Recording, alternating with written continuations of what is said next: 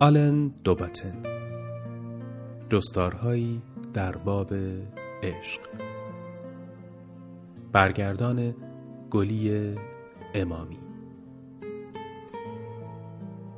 تنظیم نسخه شنیداری کتابخان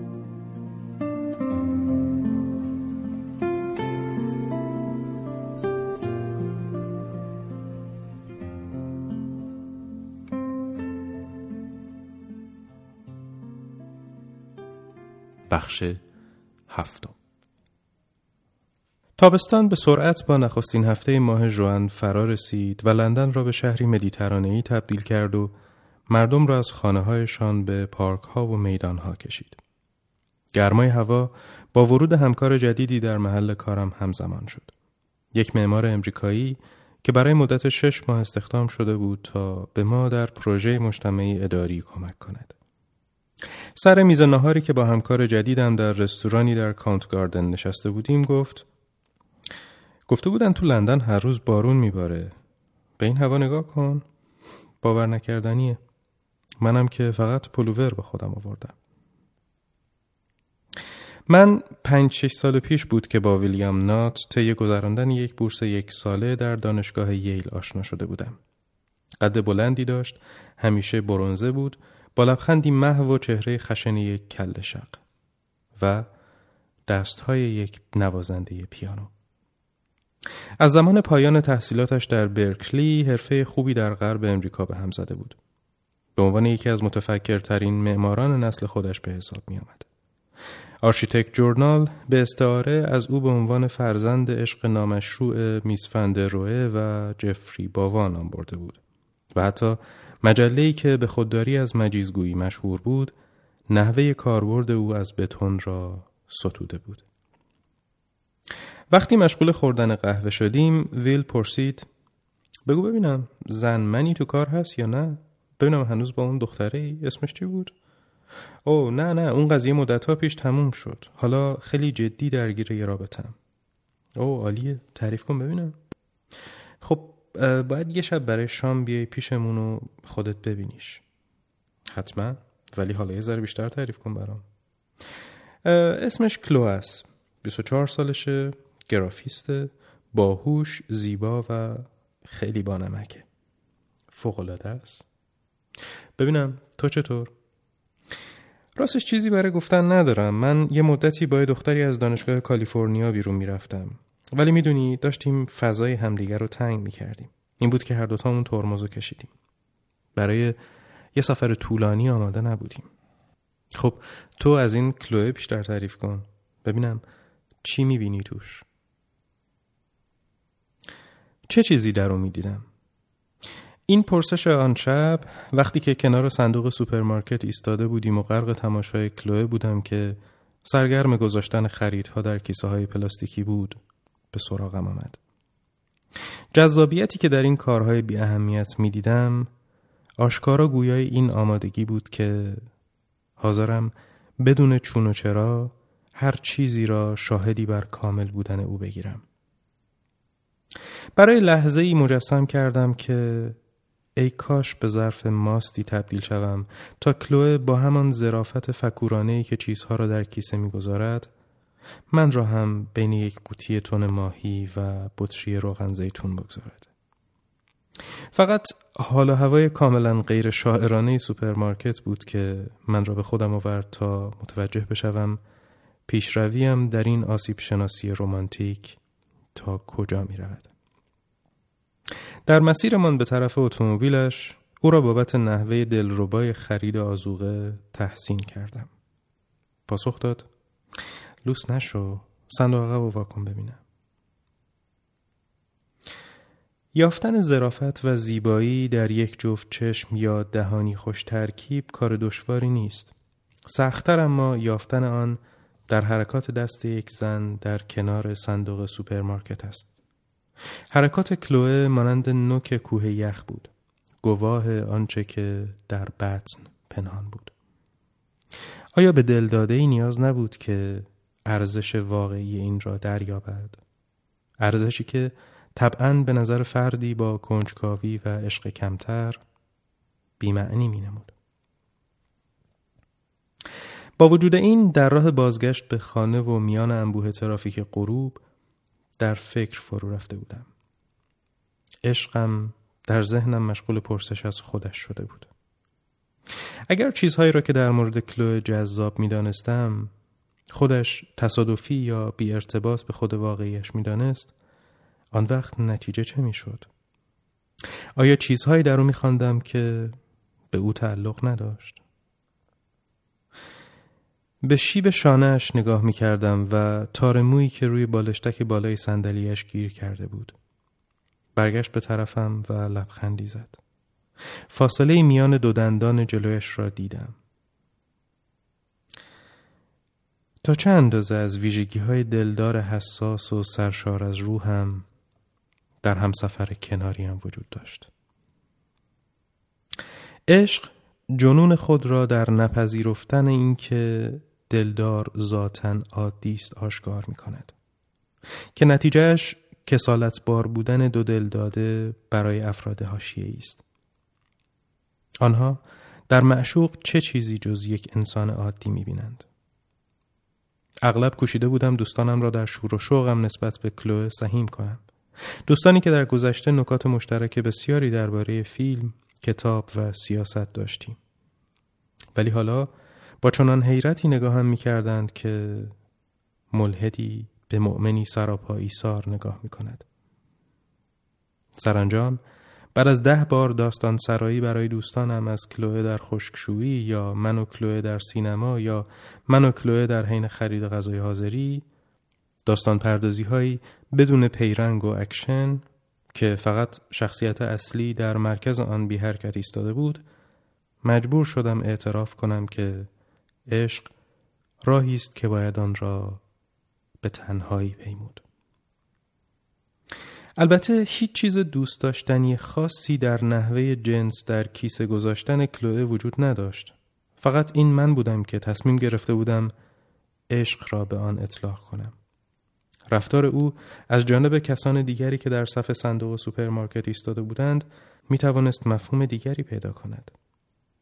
هیچ کس به خودی خود خوب یا بد نیست و این یعنی دوست داشتن یا متنفر بودن از آن فرد بنیانش لزوما در عاملی ذهنی و چه بسا خیال بافانه است. یاد پرسش ویلیام همکار جدید امریکایی هم افتادم که میان قابلیت هایی که فردی دارای آن است و آنهایی که ما به او اطلاق می کنیم تفاوت قائل شده بود. او با ظرافت از من پرسیده بود چه چیزی در او می دیدم نپرسیده بود کلوه چجور آدمی است؟ اندک زمانی بعد از مرگ برادر بزرگترش کلوه که تازه هشتمین سال تولدش را جشن گرفته بود دچار افکار فلسفی عمیقی شده بود. برایم تعریف کرد که همه چی برام سوال برانگیز شد. باید میفهمیدم که مرگ یعنی چی و همین کافی بود که هر کسی رو به فیلسوفی تبدیل کنه. یکی از بزرگترین ذهن مشغولی هایش که همچنان در خانواده توهماتی درباره آن وجود داشت به افکاری مربوط می شد که برای خوانندگان دکارت موضوع آشنایی است. کلوه دستش را جلوی چشمانش می گرفت و به پدر و مادرش می گفت برادرش هنوز زنده است. چون او می توانست برادرش را در ذهنش به همان وضوحی ببیند که پدر و مادرش را روبرویش می‌دید. چرا در حالی که برادرش را در ذهنش می‌دید به او می‌گفتند برادرش مرده است. بعد در چالشی با واقعیت و به دلیل احساسی که نسبت به آنها پیدا کرده بود با زهرخند کودک هشت ساله‌ای که با نیروی غریزی تنفر روبرو شده بود به آنها می گفت می تواند با بستن چشمانش و فکر نکردن به آنها آنها را بکشد. نقشه ای که قطعا واکنش کاملا غیر ای را از جانب پدر و مادر برانگیخته بود. به هر حال خودمداری هم حدی داشت آیا دیدگاه من نسبت به کلوه قرابتی با واقعیت داشت یا من به کلی قدرت تشخیصم را از دست داده بودم بی تردید به نظرم دوست داشتنی می آمد. ولی آیا واقعا همان اندازه دوست داشتنی بود که من تصور می کردم؟ همان مسئله رنگ دکارت بود یک اتوبوس ممکن است به نظر ناظری قرمز برسد ولی آیا این اتوبوس واقعا در ذاتش هم قرمز بود؟ وقتی چند هفته بعد ویلیام کلو را ملاقات کرد قطعا دچار تردیدهایی شده بود. که البته به وضوح بیان نشد ولی از کم توجهیش به او پیدا بود. وقتی با تعریف جزئیات ساخت سقف گنبدی شکل برای ویلایی در لایولا حسابی حوصله کلو را سر برد و هم از مدل گفتن این عبارت که زنان انگلیسی برای یک کالیفرنیایی خیلی خاص هستند آشکارا معلوم بود که دچار تردیدهایی شده است راستش رو بخواهید خود کلوه هم در مواردی تردید من را برمیانگیخت یادم میآید شبی در اتاق نشیمن خانه من نشسته بودیم و کتاب میخواندیم و به کانتاتای باخ که من گذاشته بودم گوش می‌دادیم. موسیقی از آتشهای بهشتی، رحمت الهی و همنشینی دلدادگان می‌خواند. در حالی که چهره کلوه خسته اما شاد غرق در نور چراغ مطالعه روی میز به نظر چهره فرشته ای می آمد. فرشته ای که به میل خود تظاهر می کرد با رفتن به سوپرمارکت و پستخانه آدمی فانی است اما در حقیقت ذهنش سرشار از افکار ظریف و روحانی بود. از آنجا که فقط جسم دیده می شود امید دلداده مهجور آن است که روح نیز به جسمش وفادار باشد. به این معنی که آن قالب دارای روحی در خور باشد و آنچه که پوست می نمود عملا همان چیزی باشد که باید باشد. من کلوه را برای جسمش دوست نداشتم بلکه جسمش را به امید آن چیزی که خودش بود دوست داشتم و چه امید برانگیزاننده ای بود حالا اگر این چهره پرده بیش نباشد چه؟ جورج اورول نوشته است در چهل سالگی هر کسی دارای چهره است که لیاقتش را دارد ولی کلوه فقط 24 سال داشت و حتی اگر مسنتر هم بود واقعیت این است که علا رقم باور خوشبینانه اورول در عدالت طبیعت امکان ندارد چهره ای را که لایقش هستیم داشته باشیم. همانطور که ثروت و امکاناتی را که لیاقت داریم پیدا نمی کنیم. نمی‌تونی این جیغ و ویغ گوش خراش رو خفه کنی؟ جیغ و ویغ؟ همین موزیک تو میگم. این باخه. می‌دونم ولی خیلی لوسه. من نمی‌تونم با این تمرکز کنم. در حالی که روی نیمکت طرف دیگر اتاق و در حال خواندن کتاب لم داده بود بار دیگر نگاهش کردم. با خودم فکر کردم آیا این کسی است که عاشقش هستم؟ یا به سادگی این تصوری است که حول دهان چشمها و چهرهش گرد آمده؟ با استفاده از چهرهش به عنوان راهنمای روحش آیا مرتکب خطای متونومی نشده بودم؟ خطایی که در آن ویژگی های یک چیز جایگزین خود آن چیز می شود مثلا تخت سلطنت به جای پادشاهی چرخ به جای اتومبیل کاخ سفید به جای حکومت ایالات متحده. و حالا حالت فرشته آسای کلوه به جای کلوهی که در فرضیه سراب مرد تشنه تصور می کند که آب نخلستان و سایه را می بیند نه به دلیل که شاهدی برای آن دارد بلکه به دلیل نیازی است که به آن دارد. نیازهای چار ناپذیر توهم خود راه حلهایشان را به وجود می آورند. تشنگی توهم آب را و نیاز به عشق توهم شاهزاده سوار بر اسب سپید را. فرضیه سراب همیشه توهم کامل نیست. مرد گم شده در صحرا چیزی را در افق می بیند اما نخلستان خشکیده چاه آب خشک شده و مزرعه ملخ زده را. یعنی من هم قربانی چنین توهمی شده بودم. در اتاقی تنها با زنی با چهره کسی که می توانست کمدی الهی را تدوین کند. حالان که عملا مشغول خواندن ستون طالعبینی مجله کازموپولیتن بود.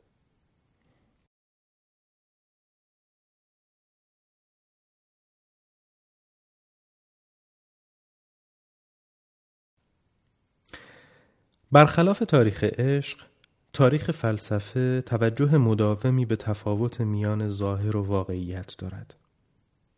فیلسوف زمزمه می کند فکر می کنم درختی در بیرون می بینم ولی آیا این خطای باسره نیست؟